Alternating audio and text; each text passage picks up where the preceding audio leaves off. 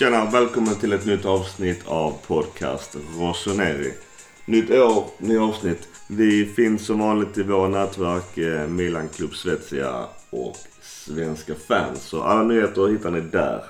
Vi har även Facebookgrupp, Podcast Rossoneri och även samma namn på Twitter. Så joina gärna om ni vill det. Du, vi kör igång direkt. Eh, en intervju.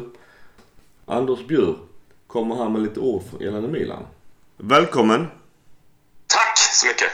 Eh, för de som inte vet eh, vem du är, vad, vad sysslar du med annars? Jag är kommentator på Viasat kan man säga. Enklast beskrivet. Premier League, Champions League i första hand. Då har du full koll på Premier League med andra ord? Bör ha det i alla fall. Jag får betalt för att ha det, så jag hoppas det. Du Gurra i vår podcast, han är ju Liverpoolare och de ligger rätt bra till. Vad tror du om deras chanser för att ta guldet?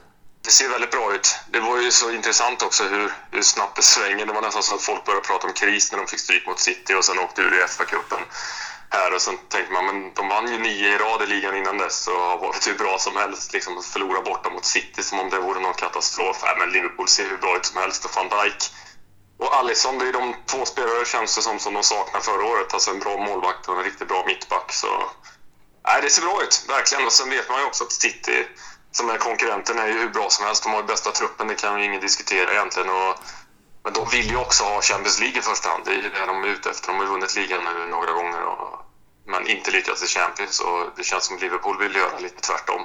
Just Liverpool som förlorade för några år sedan mot just Milan i en Champions League-final. Vad tror du om Milans chanser till att nå en fjärdeplats i år? Det såg ju bra ut där ett tag tyckte jag. De hade ju en, eh, en period när de radade upp några segrar efter att, eh, ja, ganska trög start eh, men liksom förlorade ju inte i alla fall och så fick de ju några vinster och sen så kom de in i den här oavgjordsperioden eller vad ska jag säga och nu kan de ju knappt göra mål känns det som. Nu vann de i alla fall borta mot Samp igår i cupen men nej, jag vet inte. Det, de måste börja göra mål. Det känns som Gattuso inte riktigt vet hur man... det säger väl lite om hur hans karriär var i stort också. Han vet kanske inte riktigt lika mycket om anfallsspel som, som försvarsspel. Jag vet inte om de börjar... Alla som följer Milan eller följt Milan vet hur Gattuso var som spelare och pådrivare och så vidare. Det känns som när den där dippen kommer, om man, har han idéerna, har han, har han det kunnandet att föra dem framåt? Jag vet inte chansen finns ju. Jag menar, de, det känns som alla slår alla, men kommer Roma igång så känns det som att de kan bli ett ganska stort hot också i, utöver Lazio. Jag vet. För just Gattuso är omringad av ganska tunga gamla polare nu i Milans ledning. Så mm. hans position är nog kan lite säkrare än, än många andra hade varit i hans situation. Men så är det. Det här är nu mannen som ryktas ganska mycket fram och tillbaka. Vad tror du själv att han är tränaren som kan få Milan till lyfta till en annan nivå? Jag tror inte det, ärligt talat. Det känns som Gattuso hade varit en väldigt bra andra tränare i Milan. Sen vet jag inte riktigt vilket namn man skulle ha in istället, men just det där alltså moralboostern som han säkert kan tänkas vara, det, det är han ju känd för och väldigt omtyckt överhuvudtaget. Så där. Men jag vet inte, han, det känns som han har en hel del mer att bevisa, Gattuso. Nu har de ju satsat på ganska många så gamla spelare som tränare och det har inte riktigt funkat vare sig med Inzaghi eller med Brocchi eller med, ja, eller icke-Milan gamla spelare också som Mihailovic och sådär. Så jag, jag, vet inte. Det, det känns som de behöver ta ett omtag. Och sen, de kanske aldrig borde gjort så med Allegri. om man säger så, om man ska vara efterklok. Jag, jag förstod aldrig de Milan-supporterna som var trötta på Allegri och ville ut dem. Det han gjorde med det Milan-laget ändå var ju liksom egentligen ett mirakel att överhuvudtaget ha en Champions League de senaste sista åren där. Men det känns ändå som Gattuso inte riktigt har det om jag ska vara ärlig. Du som också har koll på Premier League och en gammal spelare och en gammal tränare, Conte, som också ryktas eh, till alla möjliga klubbar. Tror du att han hade varit en lösning för dagens Milan? Ja, varför inte? Men Conte är också, tycker jag, en sån här tränare som efter ett tag liksom kör slut på sina lag. Jag tycker man har märkt det i de klubbar han har varit i, både Juve och i Chelsea. Liksom att man, han kan också vara där att han sätter fart på det i början och sen efter ett tag så, så dippar det. Men eh, han har ju å andra sidan har en historik av att han har lyckats. Han lyckades både i, i Juve och i, eh, och i, i Chelsea. Men eh, han skulle ju varit bättre, men säkerligen ett dyrare alternativ än Gattuso också. Milan har fått in en eh, supertalang i Pacueta. Har du någon mm. aning om vem han är eller vad han eventuellt skulle kunna göra för dagens Milan? helt ärligt sett, inte sett honom alls egentligen och jag såg honom inte där han spelade igår heller. Men, och sen är det lite tungt också om man säger att ah, men han kan bli nya Kaká och så vidare. Komma relativt billigt eller relativt okänd sådär och ändå lyfta. ganska hård press att sätta på en spelare att det ska vara en ny Kaká med tanke på hur Kaká var och vilken enorm succé och vilken spelare han blev som Guldbollen-vinnare och allting. Så äh, jag vet inte, det är, det är för tidigt att säga men det är klart det finns potential. Och ju, för Milans del så vore det ju minst sagt bra om de kunde få ut äh, någonting av honom. De har ju en historik med, med brassar också givetvis som har lyckats bra så vi kan hoppas att äh, för Milans del att, han, att han lyfter. En annan sydamerikan är ju Higuain som ryktas till Premier League och Chelsea. Tror du att han eh, hade passat i Chelsea eller vad ska Milan göra för att få igång honom på något sätt tror du?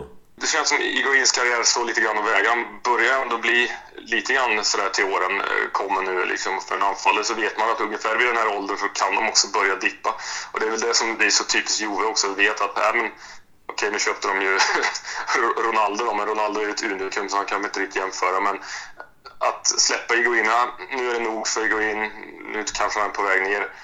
Iguin skulle säkert passa. Han har gjort mål vart han har spelat, förutom nu kanske i Milan. Han har inte riktigt kommit igång fullt ut. Men för Milans del, om de nu, som det har ryktats om, han går till Chelsea och de får Morata istället, det skulle jag se som något positivt för Milan. Så då hade jag hellre försökt satsa vidare på Iguin eller hoppas att Cotrone börjar lyfta i, i, efteråt istället. Morata känns jag vet inte. Man behöver verkligen på lite målskytt Milan också. Det, det, är ju inte Morata i den utsträckningen. Han är ju bra på mycket annat, men just att en spelare som gör 20 mål, det, det är ju inte Morata egentligen. Så Iguain i Chelsea hade säkert gjort ganska bra ifrån sig, det tror jag nog.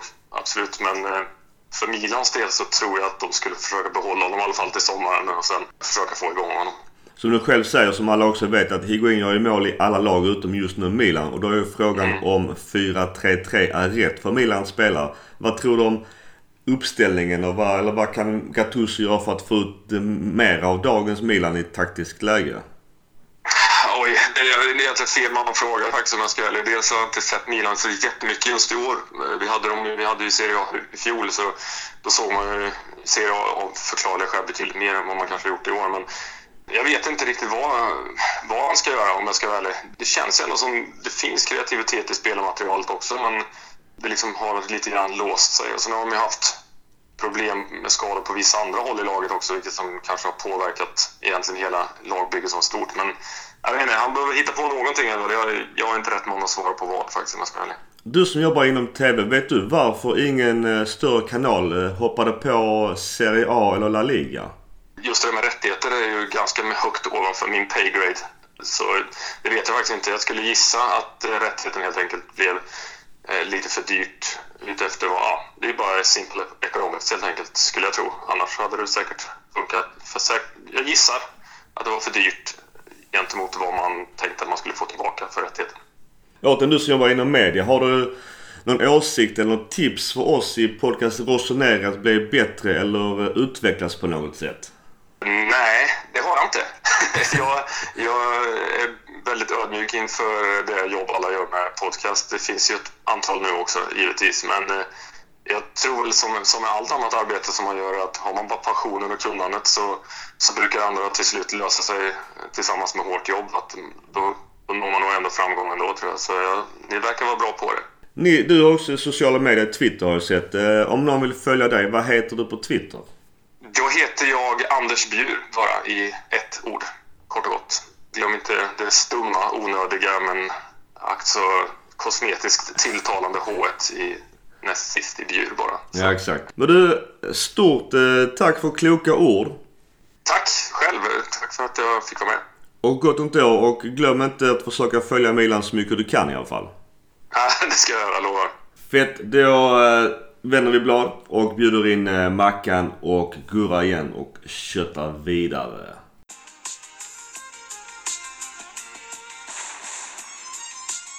Håll du spelar in den Det kommer inte undan. eh, ja, vi, vi kör. Vi har lite tittarfrågor som sagt. Eh, vi har ju några länkar att gå igenom. Men ja, vi kör. Gott nytt år grabbar. Detsamma alla mina vänner. Det är fan en nytt år. Mm. Hej. Hej. Hej. Eh, jag går och handlar något, behöver ni någonting? Nej, det är lugnt. Ja. Jag stör inte mer. Hejdå. Hej. Tusen spänn på att jag kommer med på den. ja. Det kommer att vara med. Man vet aldrig vad som klipps bort och inte. Du, Vi vet. Ni vet. Nej men så här, vi kör igång spall direkt. Eh, återigen Bakayoko blev man of the match inför 48 070 på San Siro. Mycket folk för en sån match. Är det inte det? Ja men också spännande att de ändå körde lite engelsk style i mellandagarna. Sånt gillar jag. Ja, det. Var ju återigen en match som där jag tyckte motståndarna var bättre. F- fler chanser i alla fall. Vi var inte bra. Nej, nej, nej. Milan var inte bra där. Nej, nej, nej. Eh, Alltså det är ju helt rätt att Bakayoko blev man of the match för alla andra var dåliga. Vem skulle annars blivit det? Eh, Nej, jag vet inte. Jag satt och hoppades på, inte hoppades men kollade lite extra på deras målskytt. Vår gamla milanista från Primaveran, Petagna. Han har jag vet se Milan som en backup till en backup. Hans mål mot Milan är nu klass. Absolut. Han är, han är för bra för att vara backup men han är för dålig för att vara första Ja, året i en större klubb. Ja. Mm. Vet man ju aldrig hur hans utveckling hade blivit om den hade varit, hade varit kvar i Milan. Det vet man ju inte. Hackan, ska jag, jag, kla- jag klagar mycket på honom. Han är fort, fortfarande viljelös. Men där nere, när han gick ner till centrala mittfältet så började han i alla fall passa, passa lite. Så kan jag säga. Eller mindre dålig. Mindre dålig. Mindre dålig kanske är bättre. Men återigen måste jag säga att han spelar mot Spall. Han är bra i matcherna mot bottenlagen. Ja, ja, ja. Alltså, jag tycker fortfarande det här slappa, slöa, att han inte går in i dueller, att han slutar springa och sånt. Det kan aldrig vara acceptabelt. Sen så slår han ju en assisten till Higuain. Det, det, det var jag helt chockad på. Men, Som äntligen gör mål. så, ja, och vilket mål. Alltså, där märks att han är en riktig, riktig avslutare. Den bara small upp i nättaket. Men Gomis, målvakten, är ändå på den. Och han får låga betyg som jag tycker ändå var ganska okej. Mm. Bara tillbaka till eh, Håkan då som ryktas som vanligt i Leipzig. Som vi också har sagt i vår interna chatt, han börjar alltid som ytteranfallare nästan. Och sen går ner till mittfältet och där är han ändå okej. Man är skitdålig som ytteranfallare. När fan ska Gattuso lära sig att han ska spela på mitten? Det enda som verkar få Gattuso att ändra en plan och spela spela i rätt position, det är att de som han har tänkt sig där blir skadade. Man kan väl säga det om Spall. Det var ingen bra match för Milans del men det var ju tre fantastiskt sköna poäng eftersom det hade gått kräftgång mot ungefär lika bra lag. December var riktigt dåligt för Milan. Ja, det var ingen bra alls. Sen kan vi väl eh, skälla lite på Suso för att det där... eh, Det där kändes nästan som att han tog det gula kortet för att han skulle slippa spela mot Juventus i Supercupen. Jag skrev håll käft och väx upp. Ja, alltså faktiskt. Ja, det är bara tramsigt. Vi blir avslöjade. De här matcherna här innan jul och även nu tycker jag att de poäng vi tar, det gör vi oftast på flyt, tillfälligheter. Det är inte för att vi spelar ut och är bättre. Har man inte grunden, då blir man avslöjad. Ja, det är som Mackan sa, vi var inte bra. Men jag tänkte, en, eh, vi, vi hoppar lite, men övergången eftersom det var Higuains sista match och han egentligen fick göra mål. Costa Kort varit ute också och kritiserat eh, Higuain. Med all rätt kanske. Milan eh, vann ju nu senast igen utan Higuain. Så det statistiken för Higuain är ju sådär. Men han har valt nummer 9 i Chelsea. Det är väl mer eller mindre klart. Och Gurra, du hade en scoutrapport på vår ersättare till Higuain. Absolut. Ska vi ta det nu eller? Vi hoppar, vi hoppar fram tillbaka. Men vi, vi kör det för du har fått en ganska, eller gjort eller fått en ganska gedigen scoutrapport om vår eh, polack. Så att mina släktingar i Polen kommer börja följa min podd på svenska fast de inte fattar ett enda jävla ord. Bra. Bättre lyssnar, lyssnarsiffror. Ja, vi får kanske några klick till. Han bedöms ha bra, väldigt bra tillslag på bollen. Bra avslut. Ambitiös. Vinnarskallen. Kylig. Klarar av de stora matcherna. Jämna prestationer. Han, han är, spelar väldigt sällan superbra. Men han är aldrig dålig heller. Så han håller en jämnhög nivå. Väldigt bra huvudspel. Eh, han bedöms kunna gå ner och spela på vänsteryttern ibland. Bra på att skapa ytor till sina lagkamrater. En sån som springer, skapar ytor, ger möjligheter. Det negativa är just det här att han aldrig sticker ut egentligen utan habil. Svag i försvarsspelet. Och eh, bråkar ofta med domare. Han tjafsar ofta väldigt mycket. Då har vi gått om sådana spelare helt enkelt. Eh, ja. Många gula kort. Hur, hans, hur han spelar då? Han gillar att ligga och fiska offensivt. Eh, högerfotad. Okej vänsterfot. I Polen innan han nu blev såld inför denna, inför denna säsongen så spelade han 170 matcher. Gjorde 66 mål. Då spelade han mestadels i polska division 3. Säsongen 17-18 så fick han gå upp i, i, div- i högsta divisionen i Polen. Då gjorde han på 36 matcher 21 mål. Och vi nog säga att det var inte i de polska topplagen han har spelat. Nej. Så att det är ganska bra för jag har lite, lite koll på polska ligan. Mina, min släkt håller ju på Legia, där bråkar laget. Så att eh, det är ju topplag. Men de andra lagen där är ju skit. Stort sett under. Denna säsongen har han totalt spelat 22 matcher, kommit in en som avbytare, gjort 20 mål, tagit 5 gula kort. I ligan har han spelat 18 plus 1, gjort 13 mål och då får alla gula i ligan. Så att alltså den här säsongen har han spelat jättebra. Det är en chansning, definitivt. Som kostar? 35 miljoner pund var Det jag läste också. Det var att, eh, kommer inte ihåg den här kända bloggaren. Som sa det att Elliot har verkligen spänt musklerna. De tar de här 35 miljoner eurona i ett bräde. Pang! Och det är jävligt ovanligt. Och där är det, ju- det är en effekt av den här domen. För står sig den här domen så kan man inte dra det på en avbetalning. Du pratar financial fair play. Ja.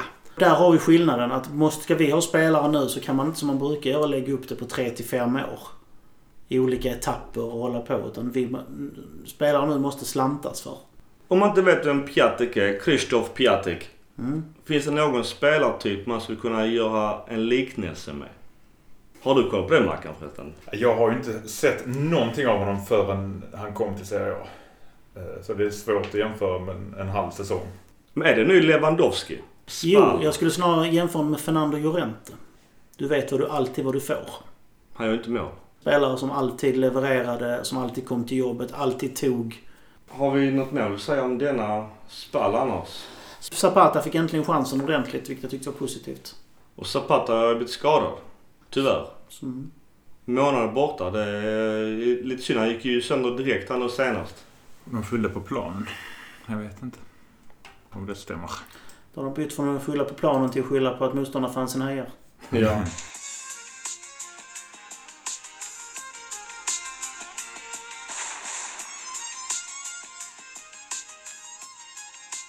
Okej, vi tar cupen först. Ja, nästa match då är Coppa Italia. Ett, eh, borta mot Sampdoria. Matchen vinner vi ganska... Inte speciellt bra spelar vi. Nej, inte han här heller. Cotrone, två mål. Man kan övertid. Jag kände väl att Ma- Milan började spela fotboll när de gjorde lite byten till förlängningen. Man kan klaga på Gattusos byten men där gjorde han ju schyssta byten som gav effekt direkt. Och Paqueta fick, fick spela från start. Precis, och det var väl på grund av skador kan jag misstänka och inte på någon annan. Men ska jag då kritisera Gattuso så kanske han borde gjort bytena i 60 minuten istället så hade vi sluppit en förlängning och kanske eh, varit lite piggare mot Juventus sen. Första bytet var 85. Den största behållningen är Contis sjukt snygga framspelning. Den näst största är Cotrones otroligt fina avslut, gånger två. Och den tredje behållningen är att eh, Hackan för en gång skulle göra eh, en riktigt snygg cross-assist. Den passningen eh, var ju klockren. Synd bara att de inte utnyttjade, att de inte passade Higuain innan på de bollarna. Jag tycker ju inte att Higuain var bra i den matchen heller. Sen hade han säkert tankarna redan då på någonting helt annat. Men, Jag tycker jag håller med. Mil- Milan var inte bra i den matchen heller. Det var inte mycket bättre än Spal kan jag tycka. Men som vi hade en undersökning i vår Facebookgrupp om eh, Lucas Paqueta då skulle spela hela matchen eller lite eller inte alls. Och där var ju hela, eller jag tror det var 90% i gruppen som röstade i alla fall på detta ville ju likt vi att han skulle få chansen från start. Och han fick ändå spela 85 minuter. Han gjorde inte bort sig på sina Verkligen inte. för, ö, första 85 minuter. Sen blev han, han det blir ingen paketeffekt som, som vi kanske ville ha. Men eh, Killen är ung. Men i alla fall han eh, spelade så långt ner i banan eh, även när han spelade i sitt förra lag. Han spelade ju oftast på den positionen som Hakan har eller på en klassisk offensiv mittfältsposition. I alla fall, kuppen vi vann och vi kommer att möta Napoli nästa omgång. det är väl egentligen rätt att satsa på den om man nu ska lufta spelare. Nu har vi inga för att alla är skadade. Men om man ska vinna någonting så är det ju den enda chansen nu när vi har åkt ur Europa League. Men det är klart det är mycket viktigt att ha en fjärdeplats i, i ligan. Vi glider över på Supercupfinalen Supercup-finalen mot Juventus. En titel som Juventus egentligen hade för de vann ju faktiskt både ligan och kuppen så att de kunde väl egentligen bara gett titeln direkt till Juventus. Så hade vi sluppit eh, hashtags som Juve out och lite annat smått och gott kring matchen. Jag vet att eh, Vår kompis Jennifer Wegerup skrev ju en artikel om just matchen som då gick i Saudiarabien. Har vi någon åsikt kring den matchen? Milan fick 35 miljoner kronor för besväret i Saudiarabien. Är det värt 35 miljoner- kronor? Det här är ju så infekterad fråga så det är skrämmande. Ja, vågar knappt berätta om det eller prata om det. Alltså så här, så här är det. Jag ser samma sak som shejkerna när de köper klubbar i Europa och så vidare. Alla pengar som strömmar från de här diktaturerna, från förtryckarstaterna till europeiska länder ser jag som något positivt. Det innebär att de pengarna kommer oss till, till godo. Det kommer en shejk och köper Cutrone för en, en och en halv miljard. Då är det inte bara Milan som får pengar utan det cirkulerar ju ner i systemet. Och det är samma här. Ja, däremot tycker man att Uefa borde vara tuffare. För som det är nu fick ju bara kvinnorna se matchen från familjeläktaren och det var inget annat som gällde. Det här skulle Uefa ställt krav från början. Ja, bra, men då gäller detta. Vågar du säga något Mackan om matchen i Jeddah? Jag har väl egentligen den uppfattningen att italienska matcher ska spelas i Italien. Det började ju redan faktiskt när Milan för en gångs skull vann en, en, eh, en supercup mot Inter i Peking. Det var ju mycket märkligt att spela en match i Peking. Mm. Egentligen. Ja. Jag, jag förstår att allting handlar om pengar. När det, varför man lägger dem i andra länder. Eh, Men eh, Men 35 miljoner kronor för Juventus, är det ens lön för dem att åka till Jeddah med den omställningen och allt vad det innebär? Och kommersen kring det som är, alltså det har ju bara varit negativt. Att det spelas i Jeddah. i alla fall i vår del av världen har det varit negativt. Det beror väl på hur du ser det. Jag vet inte. Jag tycker det är för lite pengar för att skita ner sig. Ja, ja det är det jag menar på. Jag, jag tycker också att det är för lite pengar för... för Sen kan man ju säga man kan faktiskt vända lite på det. Det var ju någon som gjorde det att vi kvinnor fick ju faktiskt komma in och se matchen. Och kvinnor var ändå utan slöja. Jag såg några bilder på det. Precis, och det var ju... Nu kommer vi få skit för att jag säger detta såklart. Men, men man kan ju se det som ett... Egentligen så ser jag det som ett steg i att vi sprider vår kultur ditåt. Mm. Mer än att de sprider sin kultur mot oss. För vi kommer ju inte gå med på att vi behandlar kvinnor på det sättet. Ja, det hoppas jag att vi aldrig I gör. vår värld. Ja. Nej, nej. Vi kvinnor Så ska- kanske sakta men säkert grejen. De har ju fått det bättre kvinnorna i Saudiarabien. De har helt plötsligt fått börja ta körkort. Och... Frågan är hur mycket pengar italienska fotbollsförbundet fick för detta. Jag hoppas jättemycket. Mm. För att eh, de ska dra en av kuppen där. Att vi lämnar ämnet och uh, Jennifer Wegerup har skrivit en, eh, en artikel om det. Är ni mer intresserade av att höra hennes synpunkt kring det? Eh, kloka ord från en klok kvinna. Så, så sök upp henne på Twitter. Matchen i sig då? Jag höll på att glömma. Juve vann. Ronaldo vann. Nu är jag hård mot Donnarumma men jag tyckte han var en fudik på ren skånska. Det betyder en klantskalle. Klödare Ja. på, på, på ren skånska. Du menar från nicken från en meters håll? Ja fast han är ju på bollen. Han har ju bollen. Ja, det går Det är där fort, jag ja. tycker det är klödigt. Jag tycker inte det... Hade han varit på andra sidan. Jag förstår att han skulle kanske kunna vara off position. Men han är ju på rätt ställe egentligen. Det går ju skitsvårt. Precis, ja, precis ovanför axel. In, ja, det, ja. Juventus är klart bättre igen. Milan blir bättre i andra halvlek än de var i första. Sen har vi ju en hel dumardiskussion som vi har dragit i långbänk här inför detta avsnitt. Och där har vi också hashtag Juve-out för tydligen har ju rätt många nu tröttnat på att Juventus som är bäst, det är ingen som säger något om det. De, de skulle haft titeln och kunde redan haft den innan matchen började. Men jag tycker fortfarande inte att de ska ha så mycket fördel av domarna som de har fått. Och i den här matchen... Sett ur det perspektivet är 35 miljoner kronor rätt mycket för Milan för de borde inte vara vara nej, nej, nej. Det är gratispengar på så vis. Men, men Gurra, du har åsikter kring, eh, du som gammal domare, du som har lite mer koll på regelboken. Vad säger du om, om situationerna? Två, två straffar och två situationer med tacklingar. Jag har gått igenom. Det finns ju, de har gett lagt ut en video med, där är fem situationer med som de tycker Milan blir orättvist behandlade i. Kommer vi lägga ut den videon? Eh, Jag tror den ligger i vår grupp, tror jag. grupp. Det är nog efter matchen så man får kanske gå några Ja. varv neråt. Men i alla fall, det finns fem situationer. Den första situationen är en offside som Milan drar på sig och det är solklart. Det är offside. Jag tror Cutrone ligger med knät framför eller något Okej. sånt. Så det är solklar offside. Eh, Sen situation två, då, då Conti sparkas på. Och ja, det ska vara straff. Men ska man läsa regelboken på den så Conti slänger sig och när han är i luften så blir han sparkad på. Så att han får ännu mer rotation. Så ja, det ska vara straff, men Conti ska ha gult kort. Om vi läser regelboken rakt av. Den köper jag. Mm. Juves mål. Ronaldo inte offside. Jag var där med på. Där var Rodriguez. Han hade... Rodriguez fot. Han hade inte klippt tånaglarna. Nej, precis. Det är helt rätt. Det är ett såklart mål. Tyvärr. För det bisarra är om man ser bilden, om man fryser, om man drar strecket. Så är Ronaldos överkropp offside. Men så ser man... Nej, nej, det är armen som är offside.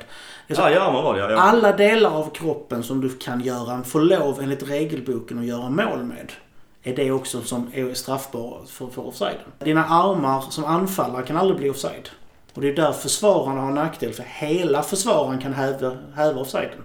Så att sträcker försvararen bak armen då har han förlängt, alltså Körde Flyttade För jag Ja. jobbar samtidigt. Körde VAR på den situationen. Mm. Tack och lov. Sen har vi situationen där eh, Conti blir sparkad på. eh, Ute vid kanten. Och den är, det är en tuff situation för Det var att Matuidi som sparkade ner honom. Matuidi som Alltså sparkar på honom. Ja. Nej, skrapningen vill jag kalla det. De, de står still, han tar upp foten och så skrapar han längs hela benet på honom. Ja, det borde varit gult. Men det Men som bollen är... är rätt långt borta därifrån. Ja, och det är just det som är... Men det förmildrande det här, det finns... Det är ingen fart. De står stilla bägge två när det händer. Eh, Det är ingen kraft och han har böjt ben. Så det finns det är ingen direkt skaderisk. Det här är mer en irritationsrisk nästan. När han skrapar bort. Så att, alltså gult kort absolut. Det borde det varit. Och det Men- blev ingenting. Nej. Det är lite Vinklar och infekterat på grund av att Ja. Kessie fick rött för Ja. Och- någonting som jag tyckte skulle vara rött också. Ja. Och Kessis, som är situation 5 då, det är solklart. Han har sträckt ben, sulan först och han har fart. Av de situationerna, så, av fem situationer som de lyfter fram så är två, två fel med modifikation inom parentes. Så att så överkörda blev vi inte av domaren ändå. Juve var bättre, de skulle vunnit. Och de här situationerna, ja vi skulle haft en straff, Conti skulle blivit varnad. Jag håller med att Juve var bättre.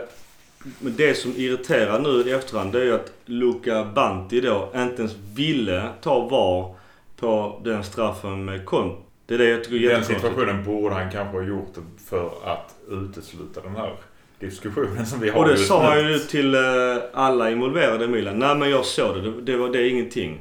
Och det blev, det blev också jätte, jättekonstigt. Bara, om du är så jävla tvärsäker, hur kan du vara så tvärsäker på det? Då är det som så att då ser han att Conti slänger sig i första läget och gör bedömningen där. Men då, du vet, det blir det, det blir inte ett frispark mot honom i så fall. Ja, då ska han ju ha gult. Om det är man så, är så, nej, om man är alltså, så säker på det, det är det jag menar på. Jag är även om, även om du slänger det och det är kontakt så behöver det inte vara gult kort. Så, Jag tycker det är en jävligt märklig situation. Men det är märkligt att det inte tar VAR. Ja, Ja. det kan Det med. kan vi väl säga. Mm. Så Luca Banti, fine att, att, eh, att det skulle vara en titel till Juventus. De fick den.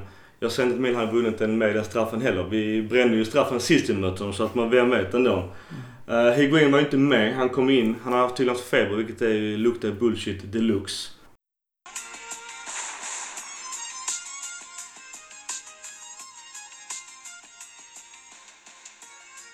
Mackan Casidis, vad har han sagt om transferpolicyn? Så vad har hänt med uh, våra tunga namn vi vill ha in i truppen? Ja, han menar väl att Milan ska inte värva gamla spelare. Eller äldre spelare. Då menar han Fabregas och Zlatan. Ja, jag eh, återknyter till det jag sa precis. Jag tycker att det låter egentligen lovvärt att bygga ungt. Ta fram talanger. Helst kanske från egna leden så att inte det kostar en massa pengar. För Piatek är ju, är ju ung. Men han kostar ju ändå 400 miljoner nästan. Som sagt var, jag tycker det är, är intressant. Men du måste ha en stomme att bygga på och det har inte Milan idag. Delvis på grund av skadorna så har det aldrig lyckats bli någonting. Men delvis på grund av all spelarrotation det har varit de senaste åren. Gurra? Och det här, jag, jag gillar inte det här tänket som, man- som du är inne på Mackan. Att nej, vi ska bara köpa spelare som vi ska kunna göra en vinst på. Då, då missar man där. En Fabregas nu, en Fabregas och Zlatan nu hade kunnat gett oss fjärdeplatsen, en grund att stå på. Sen kanske det kostar 10 miljoner som Fabregas hade kostat plus lite lön. Kunnat leverera en säsong. Vi har inte fått pengarna tillbaka men vi hade fått tillbaka dem i sportsliga prestationer. Om de hade ju avgjort så att vi hade gått till Champions League så hade det ju varit en ekonomisk vinst på det också. Exakt. Nej, jag blir rädd när jag läser de här att de vill göra det till, alltså göra Milan till ett nytt Arsenal. Ett lag som är nöjda med en fjärdeplats. Ett lag som köper billigt, unget, lovande och säljer för att sälja dem dyrt. Det är inte så man blir en dominerande storklubb. Titta på Grande Milan, alltså det, det, där var det bästa. Och, det bästa, och den bästa backupen. Det, det var inget tjafs. Alla titlar skulle vinnas. Om man sen tog in en spelare för en eller två säsonger. Ja, men det gav titlar, det gav resultat. Ibland köpte man dem bara för att sätta dem på bänken för att slippa Ja, ha ja. dem emot sig. Så att, Ta Pant till exempel. Det, det känns som att eh, någonstans kan det bli lite en, eh, ett getingbo för att Leonardo vill ha både Zlatan och Milan. Äh, Zlatan och Fabregas. Om man ska tro ryktet. Casillas då som säger är nöjda med... Casillas är nöjda med att hamna på fjärdeplatsen och ta Champions League-platsen. Elliot vill ha ett nytt Grande Milan för att sälja vidare och tjäna pengar.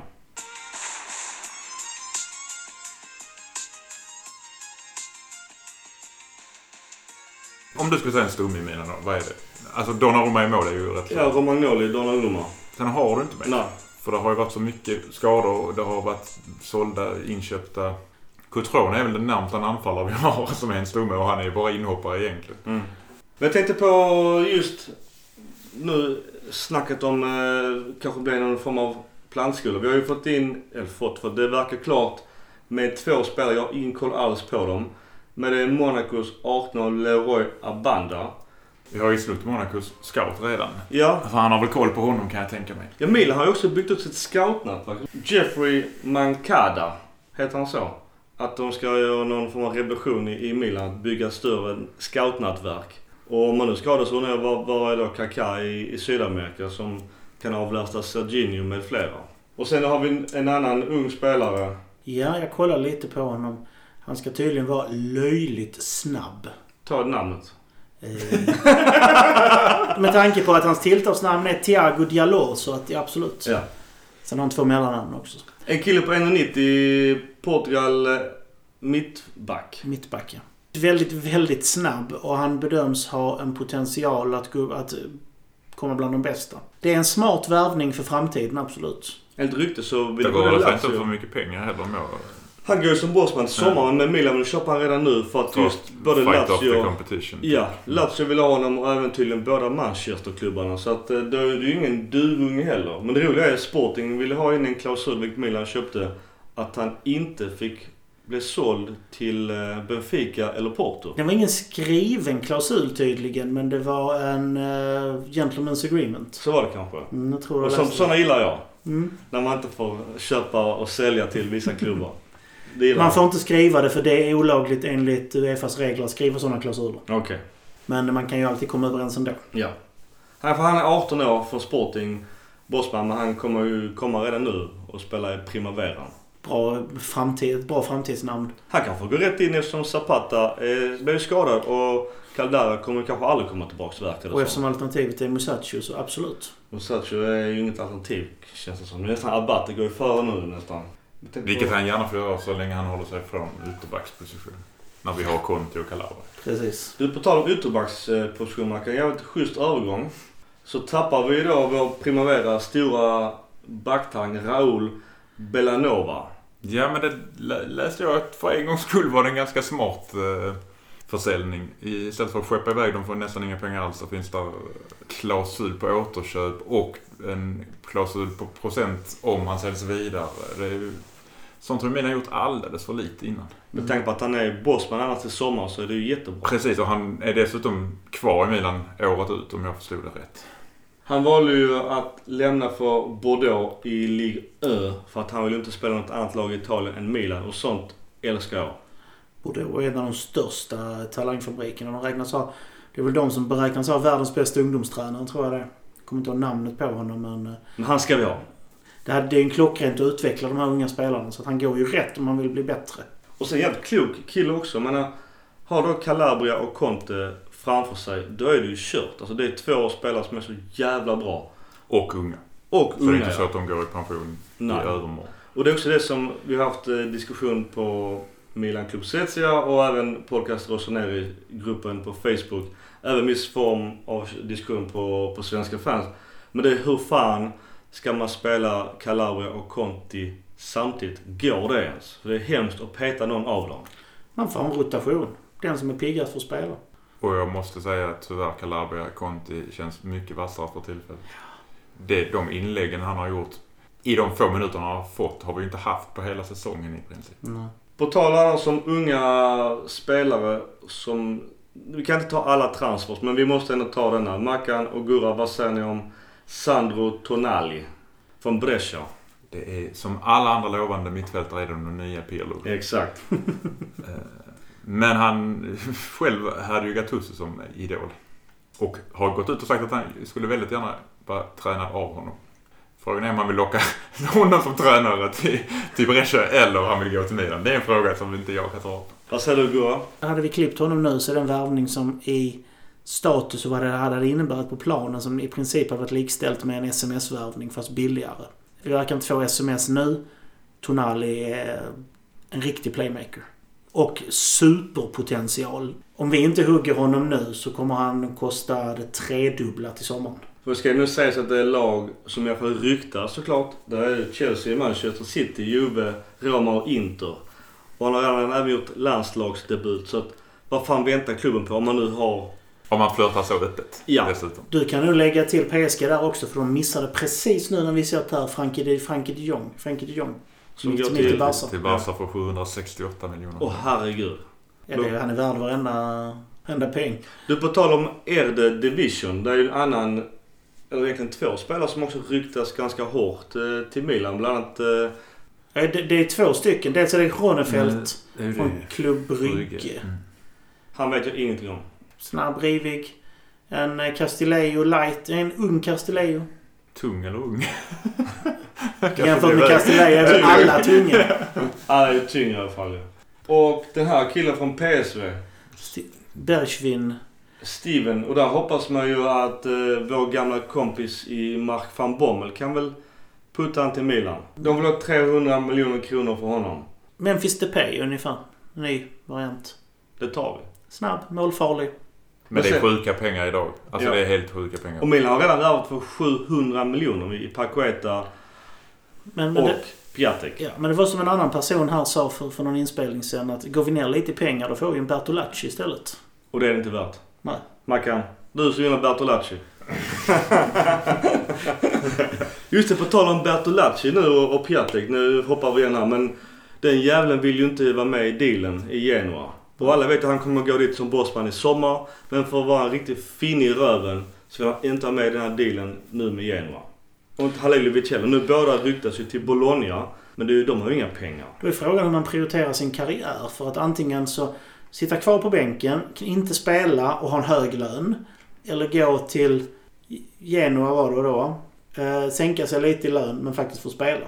Det, det visar ju vad man prioriterar i sin, i sitt yrkesval. Det Det visar också på den idiotiska eh, kontrakten som en man i gul slips eh, gav bort.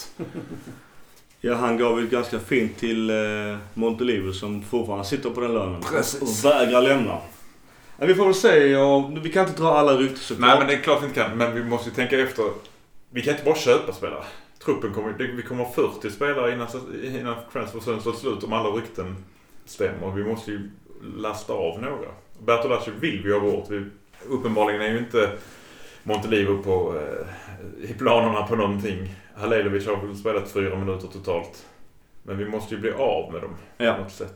Så faktiskt någonting som påverkar Financial Fair Play, löner och liknande. Men vi gick ju rätt mycket, eller ska inte säga plus, men vi kommer inte göra av med lika mycket pengar med Higuain-försäljningen kontra Piatek. Det ryktades lite grann om att de hade förhandlat fram ett bättre pris på Bakayoko också. Genom Mm. att... eh, Det skulle bli en avsevärd sänkning för att poängen vi hade, Milan hade ju låneavtal säsongen ut. ja. För att vi skulle bryta det så krävde ju Leonardo att de skulle sänka det. Jag tror nog att Bakayoko-summan är nere på runt 20 kanske. 20 Och där miljoner. är han ju... Så som han presterar just nu Mm. är han ju lätt värt dem. Ja, då kan Han- det vara värt att köpa redan nu. Bara Ja. för att, fast problemet är lönen. Men ja, kan vänta till sommaren ta den för det billigare priset. Ska man säga någonting om Bakayokos utveckling så har han ju varit fantastiskt bra i Milan. Har ni tänkt på det? Vad, var det som hände? Jo, Biglia och eh, Bon- Bonaventura blev skadade. Han, han, han fick spela på rätt position och helt plötsligt är han bäst i laget. För han är bäst just nu i Milan. Ja. Han och Donnarumma.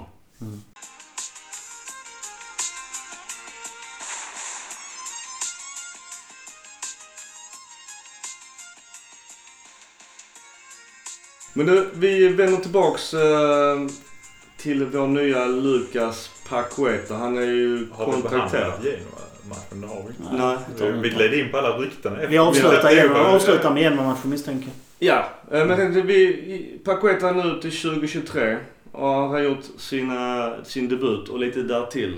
Vad, vad säger ni spontant om honom? Jag följer det jag skrev till dig under matchen mot Genoa sist. Att det är mer fotboll i den killen än det var i resten av laget. Han kan ju Eh, spela boll. Bra- Brassefotboll. På gott och ont. Men just den kreativiteten som han medför, den har ju Milan saknat.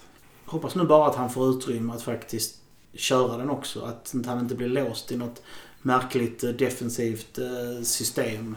Utan att han Nej, får den friheten han behöver. Jag tror inte han blir det om du har Kessie och Bakayoko kvar. För där, de sköter ju den biten. Men risken är nu när han sätts ner på det centrala mittfältet. För att centrala mittfältet i Milan har ju varit väldigt styrt. Hur de ska spela. Även om Kessie Bakayoko varit där. Den tredje mannen där har ju ändå varit på något sätt i en defensiv inordning.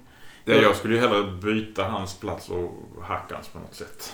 Ja, precis. Just för att ge honom den friheten offensivt. Leka Mm. loss på offensiv planhalva. Det var ju så han spelade i Brasilien. Och var alltså hur bra som helst. Alla YouTube-videorna var ju när han, när han drar bollen över huvudet på Genoa. Ja, men det är inte där Fantastiskt. han... Det är inte där är den fina, men bara den prestationen när han springer och skjuter på mål. Ja, men lite också det med Genoa. Jag har med att det är lite så inomhuskroppen fotboll och dra den över huvudet. Han har ändå ett jävla självförtroende att han vågar göra det. I sin tredje match. Ja, exakt. Men bara kort. Vi spelar ju 4-3-3. Alltså var ska han spela för att få mest ut av honom? Och det är samma fråga gällande egentligen eh, Krzysztof Piatek. För att det känns som ingen jävel lyckas i, nummer 9-rollen i Milan. Så hur fan ska Milan spela? Vi har fått en fråga också på uh, vår live-inlägg här nu gällande hur Milan ska spela. Hur Milan ska spela, det är en jävla bra fråga. Alltså vi kan ju börja med... Och göra mål. Ja, men Och alltså... sen- För, Och sen låta bli att släppa in honom. för att sätta det i sitt sammanhang så alltså... Gattuso har ju uttalat sig nu att Hakan är ju opetbar. Såklart. Att han är nyckelspelare i hans lag. Och så länge han är manager kommer Hakan aldrig att säljas. Eh, Detta då i kombination med att... eh, Får jag bara fråga? För alla de här uttalanden har jag bara... Det är ju citat. Jag har aldrig sett honom, hört honom säga det själv. Utan detta kommer från andrahandskällor. Han var citerad. Journalisten frågade honom om Hakan är till försäljning. Vad eh, eh, kommer ni sälja honom? Nej, så länge jag är manager kommer Hakan inte att säljas. Det kan ju också, om vi nu tänker efter hur en tränare... Det kan ju vara ett sätt att höja, försöka höja hans själv. Det är ju den positionen, vi pratar paketa, det är ju där han ska in. Jag, jag tycker som vi sa precis innan du, när du var ute och, och vattnade fåren. Att de kanske ska byta position. Ja. Testa. Mm. För alla tycker väl, eller vi tre tyckte ju att Hakan är bättre när han är på mittfältet än när han, är ute. Det som vi, när jag drog in en parallell med Kaká och vi måste ta in det här också. Den rollen som Kaká hade. Han utgick väl ofta från offensiv mittfältsposition, vänsterytter och hade en fri roll på offensiv planhalva. Han tog ju aldrig ett felbeslut så det var ganska lätt att ge honom en fri roll. Men ge Paketa en liknande möjlighet i alla fall. Utgå från vänsterkanten med en fri roll och jobba sig inåt. Då kommer han att skapa ytor, han kommer att slå passningar. Synd bara att Higuain har lämnat för att han hade kunnat må bra av de passningarna. Det är ju en fråga hur du prioriterar som sagt var. Ska Susu spela i laget så... Han spelar ju nästan bara bra när han får vara högerytter och då måste du kanske ha ett tremananfall. Mm. Du, grabbar vi tar ett eh, lyssnarsamtal. Det har blivit ett populärt inslag. Så nu är det vår eh, kompis från Milan Club Svezia som är inne och skrev ett jävligt skönt inlägg.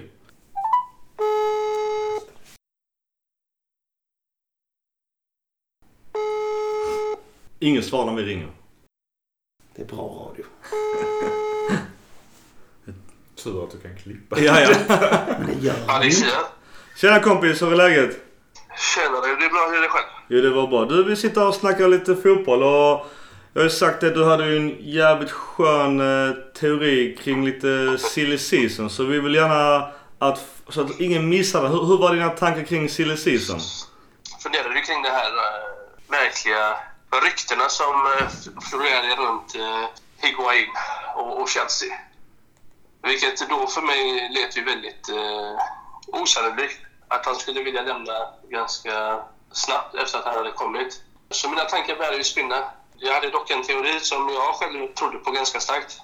Om vi skulle förmoda att eh, Higuain nu eh, hade bestämt sig för att eh, lämna Milan och åka över till, till London och Chelsea. Och, då var ju min, min tanke just här att, att United skulle sno åt sig viljan som de hade varit intresserade av utav under ganska lång tid.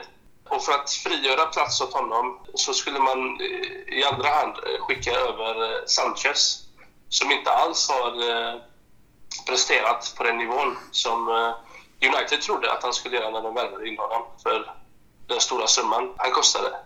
Så Sanchez till PSG och för att PSG ska kunna frigöra plats åt Sanchez så var man tvungen att lätta lite på anfallssidan. Eh, då kom ju den briljanta idén där att eh, vi skulle få, eh, alltså Milan skulle få Cavani på en sex månaders lån. Vilket skulle resultera i att Milan får en världsanfallare och han skulle inte kosta mer än vad Higuain hade gjort om han hade stannat kvar hela året fram tills nästa sommar. Och det har inte hänt. Men det var en intressant eh, bana. Men jag tänkte på, nu, nu blev det ju på gott och ont inte som du hade förutspått i kulan. Men vad säger du om eh, Krzysztof Piatek till Milan som är klar nu? En, en krafthandling från, från ledningen att eh, punga ut en så stor summa på, på, på ett bräde. Och jag tror Piatek kommer vara en avgörande profil i det här lagbygget. Eh, han har redan bevisat i Genoa. Jag hoppas att du har rätt. Du, du lyssnar på vår podd hoppas jag. Och vad, vad tycker du om eh, våra avsnitt annars? Jag tycker om det. Jag tycker att, eh, att det är en väldigt bra intressant podd. Det finns väldigt mycket intressanta teorier. Det finns väldigt mycket kunnigt folk som, som är med där och pratar. Och, eh, och, och ni som driver podden, ni, ni har ju absolut ett, ett stort hjärta för klubben och det är det jag eh, uppskattar och gillar mest. Och även gruppen som vi har på, på Facebook, den är ju enorm. Det är, alltså, det är en, en glädje att vara där inne varje dag och liksom titta och läsa och, och, och tänka ut eh, Alltså, och, och läsa vad folk tänker ut. Just den här biten som ni håller på, det, det är bara grädden på moset om man säger. Så jag gillar det. Jag tycker absolut att ni ska fortsätta med det och det ni gör det är, det är väldigt stort. Det ska ni ha ett stort tack för. Ja, vi tackar bryggan. Så, så, så ses vi i våra Facebookgrupper helt enkelt. Absolut, det gör vi. Och tack för dina goda ord du. Tack så du ha det. Ha det gött. Ha det gott. Samma.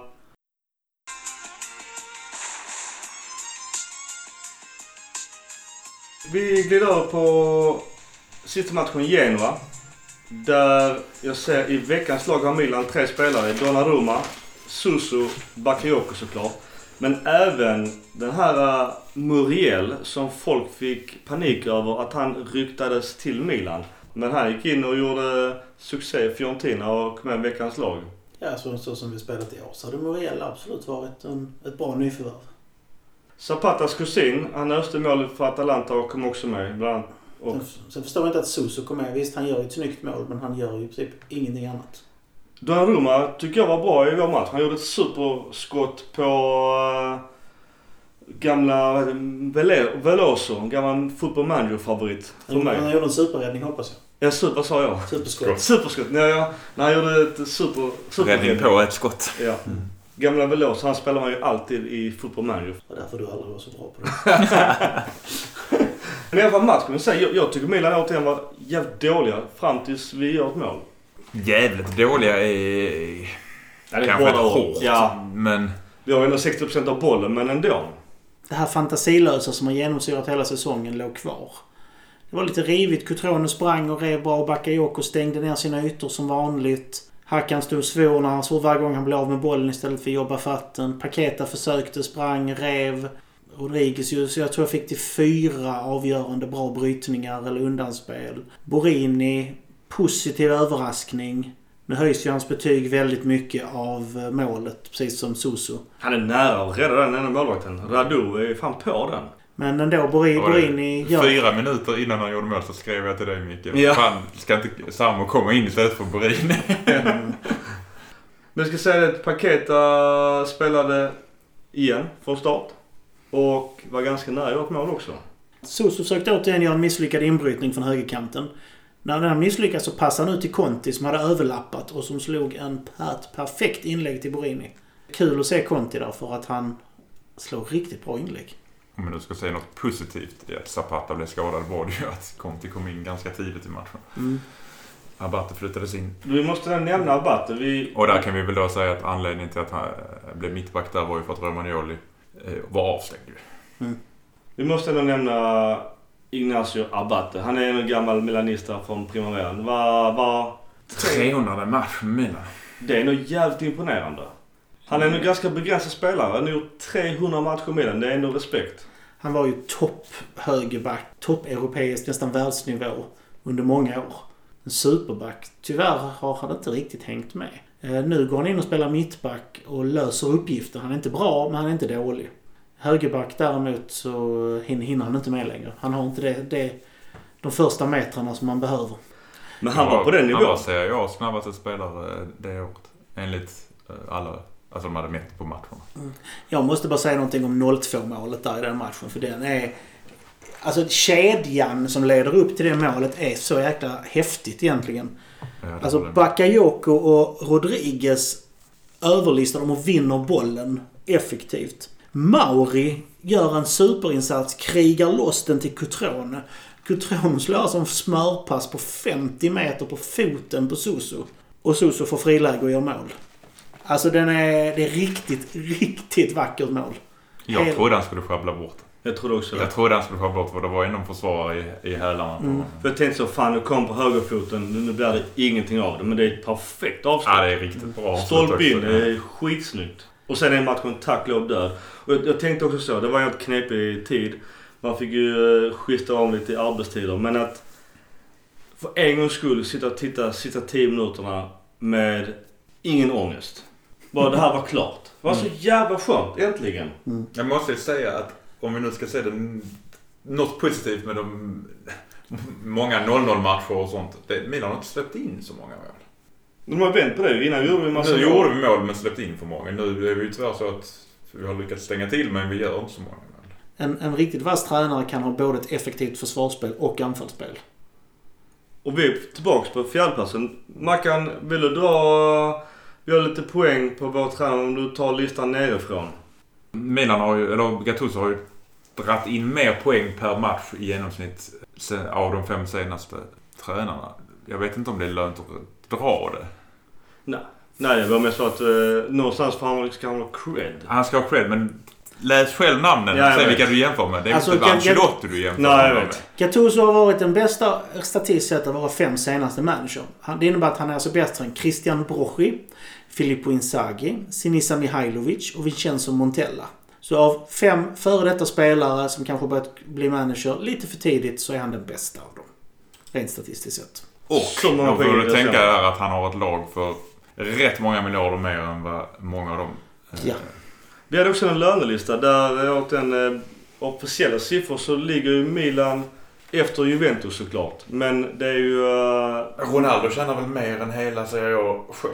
vad hade du för siffror på det Gurra? Jag tänkte ta det när vi pratar om honom sen. Nu ska vi gå in på Vi den. kan glida över på Ronaldo nu. Det är en, Skatt, skattesmällen. Skattesmäll och eh, ja, han är även anklagad för annat smuts. Men nu Ronaldo erkänner för skattefusk och väntas få dryga böter. 192 miljoner kronor. Eh, Komma sju till och med. 192,7 miljoner. 192,7 miljoner. Det är helt vansinniga su- summor. Men det är kanske inte så mycket pengar för honom. Nej, för det är det ju inte. För som jag sk- skrev till er i morse. Gissa vad 4 290 000 pund och 2 317 000 pund är för siffror. Och det lyckas ni inte lista ut. Men det är det så att Vi tänkte att typ så, det var Sveriges nuvarande BNP med vår nya regering men... eh, Ronaldo tjänar alltså i månaden 4 290 000 pund. Nästan 500, alltså blir det 50 miljoner kronor Det är helt sinnessjukt. i månaden. Så att Och det det här... är fotbollslönen. Alltså Ja. lönen. Lönen. Sen, sen, sen, får han ju ut, han får ju bara ut eh, Hälften av det. 2,3 Ungefär- miljoner. Ungefär hälften Mm. av det. På grund av skatterna ja. Ja. Och så det här är ju 4-5 månadslöner för honom. Så att, Och så kan du tänka dig hur mycket han har tjänat på alla sponsoravtal Ja. och runt omkring. För det är lite också det som vi också pratat om. Att mycket tack vare en annan deal med i Serie A kontra La Liga. Som gör att man kan värva Ronaldo, Ronaldinho och Zlatan med fler. Det är för att de får ju behålla sina privata sponsorpengar. I La Liga så måste det redovisas och lämnas Ronaldo till... hade ett eget kontrakt med Real. Jag glömde skriva det till men jag vet att han, han hade ju större del själv än alla andra spelare i hela, i hela La Liga. han drog in mest också. Ja, ja, såklart. Alltså han, han betalar... Real fick väldigt lite av hans sponsorpengar. Men alltså nästan, och jag har aldrig sett en sån sjuk lön. Jag fick precis siffrorna. Han tjänar alltså 4,3 miljoner pund i månaden. Det är sjukt. Det är så dubb, över dubbelt så mycket som vad Messi tjänar. Där Messi har lika mycket innan skatt som Ronaldo har efter skatt. Och då känns ju också, även om Fiat betalar detta, fine. Och då känns det nästan löjligt att han var till och med ryktades man till Milan. Med Mendes. Det är ett skämt ju. Men jag tror, den, tror inte ni den lönen betalar sig själv mer eller mindre? Handlar ju inte bara om hans privata sponsorer. Har du Ronaldo i laget så får du förmodligen mer pengar från dina vanliga sponsorer. Alla bilder på Juventus och så vidare, där, där är ju han med i någon, i någon form. Så att ja. Och alla de som inte kan fotboll, småungarna som följer honom av någon märklig anledning. De, de håller ju på Juventus nu helt plötsligt och köper Juventus-grejer.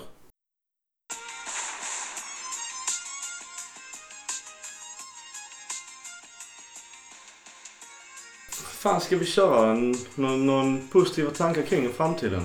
Är detta en positiv tanke? Vi har som bild på att Antonio Donnarumma ska bli såld och Micke pratar om positiva tankar inför framtiden. Ja, för han har vad han tar en miljon euro om året. Det är ju bortkastade pengar. Absolut, det är väl positivt. Just det, på tal Så om, länge hans bror är nöjd ändå. ja, det är på väl tal om målvakter. Jag läste att Milan tack lov också sa nej till att eh, Lazzari skulle gå till Genoa. Precis. Och det tycker jag är bra. Killen behöver i sig lånas ut. Ja, men inte säljas. Men inte säljas, men lånas ut. Jo, vi ska lyfta fram en riktig hjälte i klubben faktiskt. Och det är ju eh, Pepe Reina. Ja, just det. För Pepe Reina har ju insett att han kommer, han kommer inte spela så många matcher. Framförallt inte nu om vi inte är i Europa League. Jag vet att jag inte, inte startar och jag vet att jag är backup. Men nu är min uppgift och jag kommer jobba allt för det så att eh, Gianluigi Donnarumma ska bli bäst i världen. Med andra ord, han gör detta. För han sätter klubben framför sig själv. Istället för att grina över utebliven speltid så pushar han sin, sin, sin målvaktskollega. Och det ska aldrig hyllas nog. Kul med spelare som faktiskt agerar på det viset. Fantastisk. Och tyvärr har inte Reina varit bra de chanserna han har fått. Han har inte varit jättedålig i alla matcherna heller, men Det är ingen avbytare. Det är en kille som ska spela varje match. för att vara bra menar du? Ja. kanske. Det, Jag, fort, jag fattar fortfarande ändå inte att vad han gör i klubben på bänken. För att han är helt för bra att sitta på bänken. Och jag tror också att alla räknar med att eh, Ricardo Rodriguez skulle lämna. Därav Laxalt som är helt usel flopp som nog kommer att försvinna. Och även då såklart Reina med eh, Donnarumma. jo, Jag för, tycker- för men- annars hade detta varit vårt alternativ. Antonio Donnarumma om Gianluigi hade blivit skadad. Om vi inte hade värvat in uh, Pepe Reina. Det har varit en liten effekt för Gidjo Donnarumma har varit något stabilare med fötterna. Har ni tänkt på det? De senaste matcherna har han till och med lyckats träffa någon på mittfältet av det egna laget när han... Ja, det är inte samma Alltså, ångest lite- lite- Nej, men det är inte samma Det ångest är inte riktigt samma Ja. ångest längre. Men sen tror jag också därför också ge lite cred till Gattuso som vi gärna kritiserar med all rätt för att han, han är i grund och botten inte rätt tränare för Milan. Men vi har ju sluppit se här bisarra kvadraten i vårt straffområde. Ja, det var länge sedan nu faktiskt. Ja, eller hur? Och där har vi också hållit nollan. Men Macke, har du någonting eh, du vill avsluta med? Skulle det tvunget vara positivt? Nej, det bör det inte vara. När vi hamnar i en situation där vi blir av med vår världsklasspelare så agerar klubben ganska ordentligt. De visar i alla fall handlingskraft och bl- blir inte överkörda som en liten klubb kanske hade blivit. Gurra, har du något mer att säga? Man kan ta två om man vill. Jag, jag är livrädd för den här våren. Jag, just nu känner jag ingenting som säger att mitt tips om sjätte plats inte kommer att stämma. Kul att se Paketa. Kul att se Conti. Kul att det äntligen kommer någon form av inlägg på planen. Jag tror det är där nycklarna ligger. Conti, Paketa är nog nycklarna till om, om faktiskt vi ska kunna komma bättre än så. Men med den tränaren vi har och vissa spelare så har jag svårt att vara jättepositiv. Och nu har vi två ytterbackar. En som är superbra på defensiven och en som kan bidra offensivt. Jag tycker det är jättebra. Jag måste säga att jag tror att uh, Higuain-försäljningen kommer att lyfta Milan. Jag tror att hans beteende och temperament på plan nog påverkar spelet och spelar mer än vad man kanske trodde, visste eller kände. Det är ju en gissning. Men jag tror och hoppas på att Piatek kommer att bli den som ändå tar oss till fjärdeplatsen. Och jag tror också när om alla skador kommer tillbaks Bigley är på väg tillbaka. Eh, Caldera kanske också någon gång i februari. Att truppen blir bredare och då, då kan ju inte sådana insatser som han kan göra resultera i att man får spela varje jävla match. Med skador tillbaks att eh, fjärdeplatsen definitivt eh, kan ändå nås. Jag har ju en stor fördel med att de andra lagen inte har varit så särskilt stabila i år hittills heller. Eh, Mer än de som ligger före oss i tabellen.